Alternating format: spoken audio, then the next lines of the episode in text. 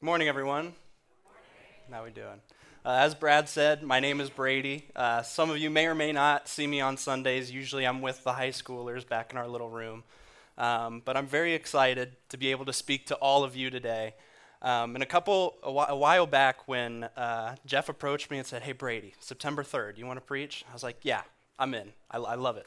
It's so much fun standing up in front of you guys and just sharing what God has to say." And then I was like, "Okay, what's what's what's our sermon series? What are we talking about?" He was like, "We don't really have one. It's up to you." Okay, sounds good. And so after spending some time with God, he put a question on my heart. And the goal for this question is twofold, and I hope that it meets you where you're at. This question can serve in two different ways. The first way is it can encourage you. And if you need some encouragement, I hope this question does it for you. The second thing that this question is going to do is it's going to challenge you. And if you need challenged in your faith, I hope it does that for you too.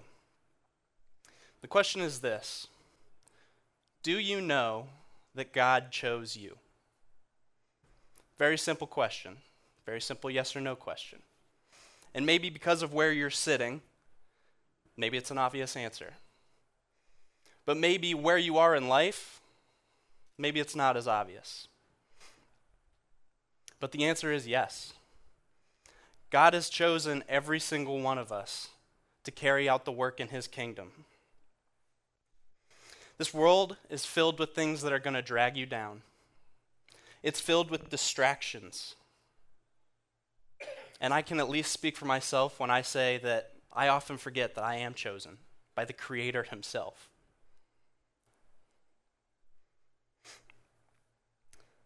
And so, I, what I want today to be is a word of encouragement to you as well as a challenge.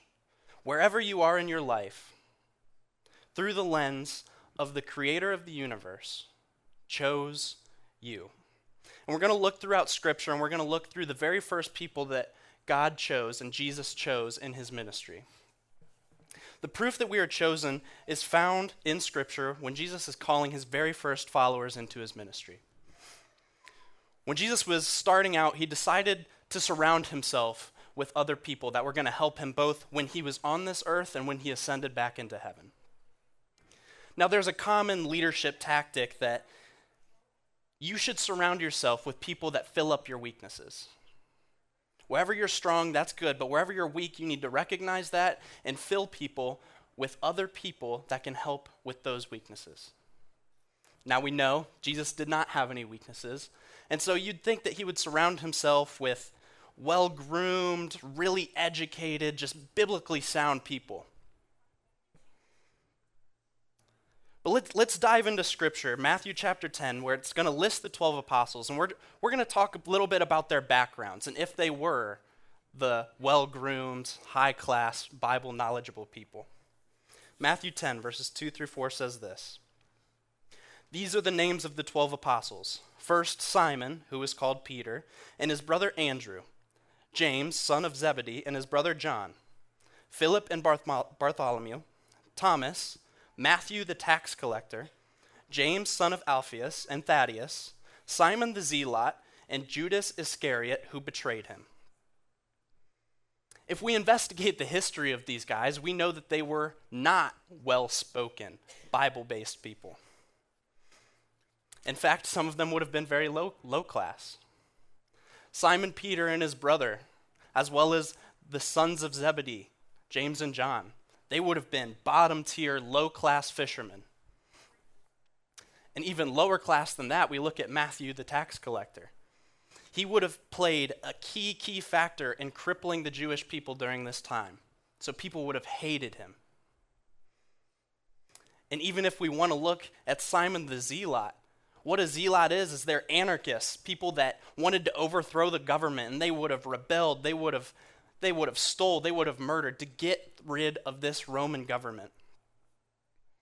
And so sometimes when I'm feeling a little bit down, I like to imagine this scenario where all the disciples are meeting each other for the first time. I like to imagine they're sitting in a circle and Jesus is like, all right, uh, welcome everybody. Thank you for abandoning your lives.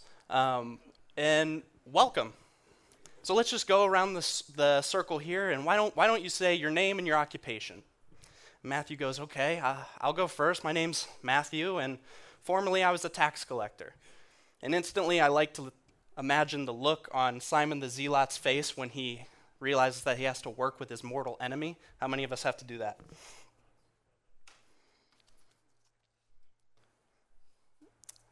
None of the disciples were perfect. In fact, they weren't even close. When we look through Scripture, we see that Thomas doubted Jesus.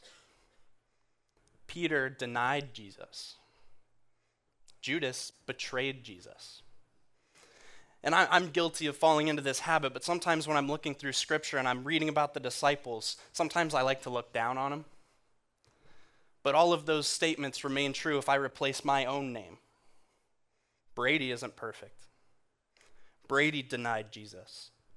Brady doubted Jesus. Brady betrayed Jesus. Many of us are familiar with Romans 3:23, which says for all have sinned and fallen short of the glory of God. Now I know I know what you're thinking. You're like, Brady, you you came out here and the very first thing you said was that this message was going to be encouraging and you just said probably the most depressing verse in the entire Bible. That's fair. I get that.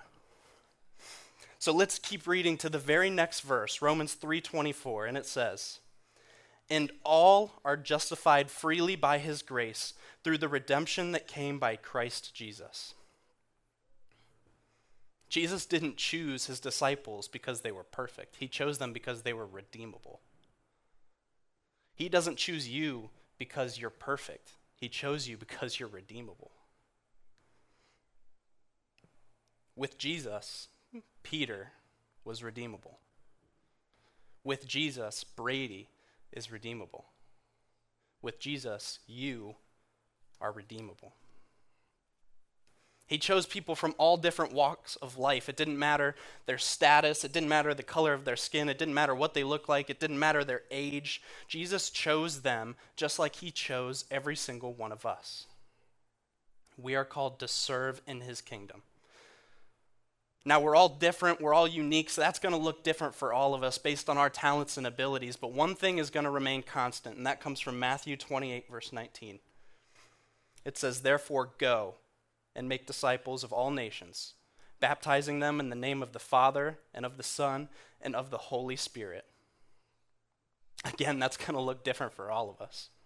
Whether you're teaching a Bible study, whether you're behind the scenes running sound, whether you're just in your community shining your light, no matter what it looks like for you, you are called to love God and love others. Jesus summarizes the entire Bible in that simple statement love God and love others. And so, to, to play into our theme of encouragement today, I want to highlight some of the good things that we've done in this building. Now, keep in mind, and I want to reiterate some of the things that Brad said, that this is just a building, but I do want to highlight some of the good things that have happened in this building. If we want to go back to Easter, we collected Easter eggs and provided Easter egg hunts for people. If we want to flash back a couple weeks ago at Homeroom Hope, we provided haircuts and school supplies to those who are in need. If we want to flash back to Christmas, we provided Christmases for kids who are in need. Those are all good things. I'm not going to say that they're not. But here's the kicker they turn into amazing things when the Spirit is working within them.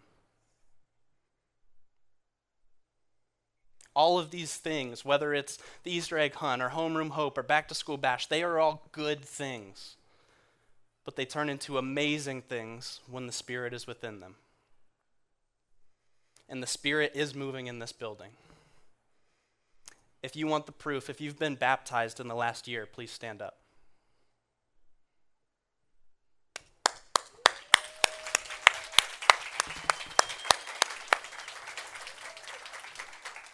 That's amazing. Thanks, guys. I think it's six of the last seven weeks we've had a baptism here, whether it was here or at Round Lake. That's the proof that the Spirit is moving in here. And if I'm being honest with you, it's not surprising. Because God does amazing things, and there's too much prayer that goes into every event, every service, every single seat, every Sunday. There's too much prayer that goes into it for God to not have His Spirit here. And so Brad read it earlier, but I want to read this verse again because it's so important and it's so encouraging. It comes from Hebrews chapter 10, verses 24 and 25. And let us consider how we may spur one another on toward love and good deeds, not giving up meeting together, as some are in the habit of doing, but encouraging one another, and all the more as you see the day approaching, the day of Christ. As I walk into this building, I see small groups popping up. I see new families. If you're here at all after service, the kids just chase each other, and it's really fun to watch. They're not good at running, but that makes it better. And I know every time I step into this building, I feel encouraged too, whether you know I just share a quick nod and hello with you or whether I have a full-blown conversation. I'm encouraged by all of you here spurring each other on towards love and good deeds. And that's what you were chosen to do. We see in the second chapter of Acts, right after Christ goes right back up into heaven to rejoin his Father. Acts chapter 2, it's, it's the early Christians and it's the early church, and they're all together. And they spend their time together. They live together. They encourage one another. And they're each other's biggest fans in life. And so, speaking of being other people's biggest fan, I had a big fanboy moment last week when I had the opportunity of baptizing Braden Snyder. Braden, you here? He's here somewhere. All right, he's here somewhere. Now, a couple weeks before I had the opportunity to do this, I had an opportunity, uh, opportunity to sit down with Braden's parents, Rob and Anna, who are here. And it was an amazing conversation, but if I'm being honest, even though it was meant for Braden, I took a lot out of it. Maybe I wasn't supposed to, but I did. Their biggest sentiment is that when you get baptized, when you make that decision to follow Christ, it's not a one day decision. It's not something you just say you want to do for one day, celebrate it for 24 hours, and then forget. It's a lifelong commitment. And I, I just started thinking of all these scriptural examples of people that would follow God for one day and then forget it the next. And I would think of all the examples in my own life when I would follow Christ for one day and then forget it the next. And so many times in our spiritual walks of faith, we tend to get these spiritual highs. Whether it's it was a great service and maybe somebody got baptized. You're like, yes, God is good. Or maybe he just got you out of a tough time and you're like, yes, God is good.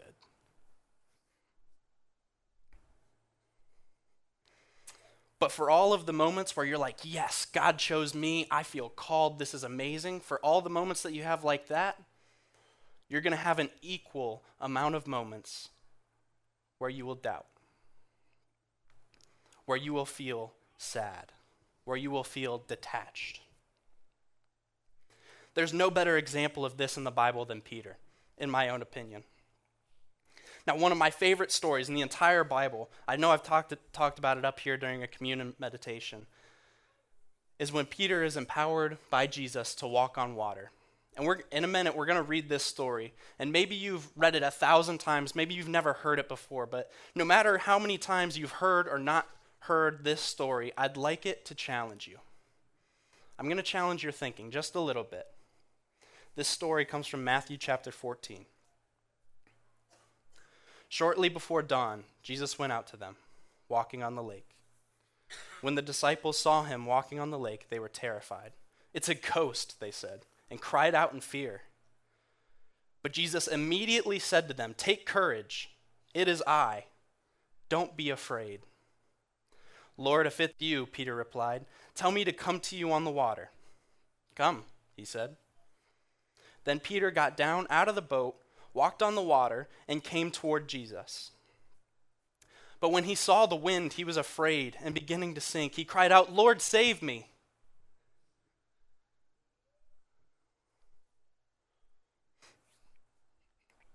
Now, Jesus did end up reaching in the water, pulling Peter back out, and bringing him back to the boat and saving his life. But before I tell you what Jesus told Peter as soon as he resurfaced I'd, resurfaced, I'd like to tell you some of the things that he didn't say. He didn't say, Oh, Peter, I'm so sorry that the wind picked up. My fault. He didn't say, Oh, my, my fault, Peter. I didn't realize that the waves were that heavy. He didn't say, oh, my, my fault, Peter. That wasn't the right time to call you. He didn't say any of those things. What he said is, You of little faith. Why did you doubt? When the bad times come, you are still chosen by the creator of the universe. Sometimes that can be scary. Just ask Peter. It can be scary to walk out in faith. But he still calls us to. The good news is that when you stumble and sink, which you will, which I have, he's going to be right there with a hand, ready to pull you up, ready to give you another shot at believing that you are chosen for a purpose.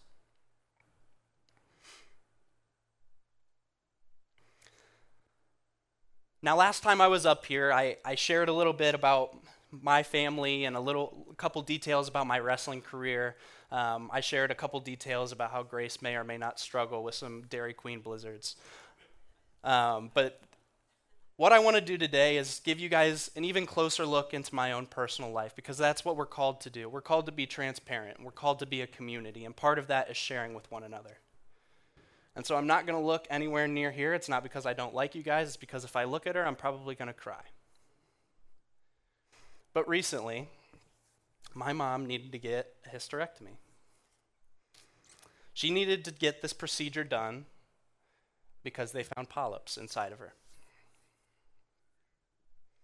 Now, this is very scary, not only because the recovery is rough, which it is, and it has been, but this is very scary because they were testing for cancerous cells and whether it had spread to other parts of the body.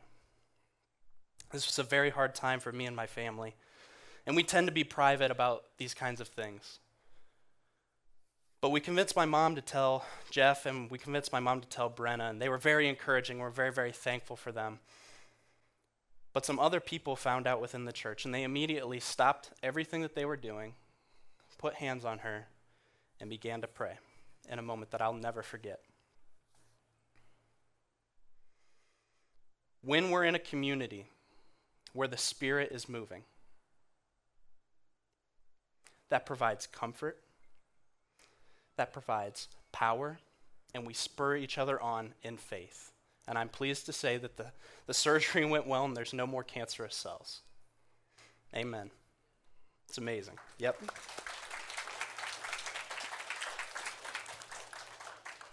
And again, I want to reiterate that the key to this strong community and the key to this community continuing to thrive and continuing to grow, just like in Acts chapter 2, the key is the Holy Spirit. As a church, with all those events that we have, those are good things. But my prayer before every outreach event that we do comes from Psalms 121, verses 1 and 2. I lift my eyes up to the mountains. Where does my help come from? My help comes from the Lord, the maker of heaven and earth. I pray that every single family that steps into these doors realizes that it's not just us doing good things, it is God doing amazing things through us. Because again, that's what we're chosen to do. We are chosen to work in His kingdom. We're chosen to live in a community together. And amazing things are going to happen out of that. Because while people will fail you, Jesus never will. So, what I have here two dog toy soccer balls. The only real difference in them is that my dog bit a hole in one.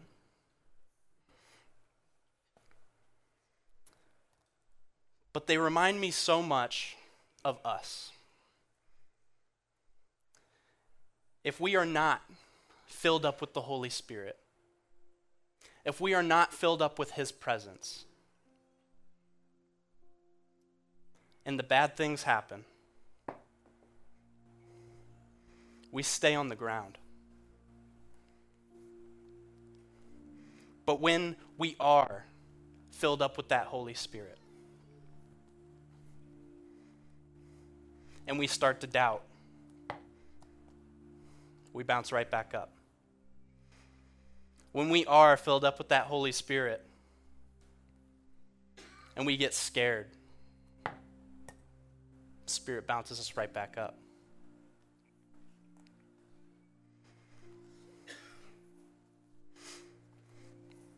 If we're drowning and we've got that spirit, we bounce back up.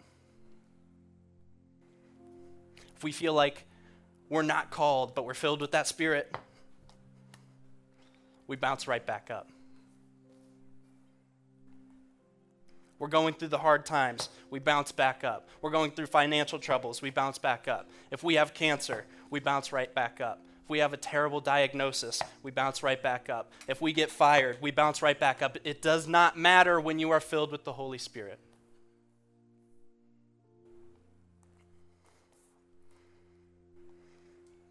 I want everyone to take a deep breath. One more time. In, out. As long as you're doing that, you're chosen. You are chosen by Jesus Himself. And where we fall short, He picks up the slack. I hope that that's as encouraging as it is challenging.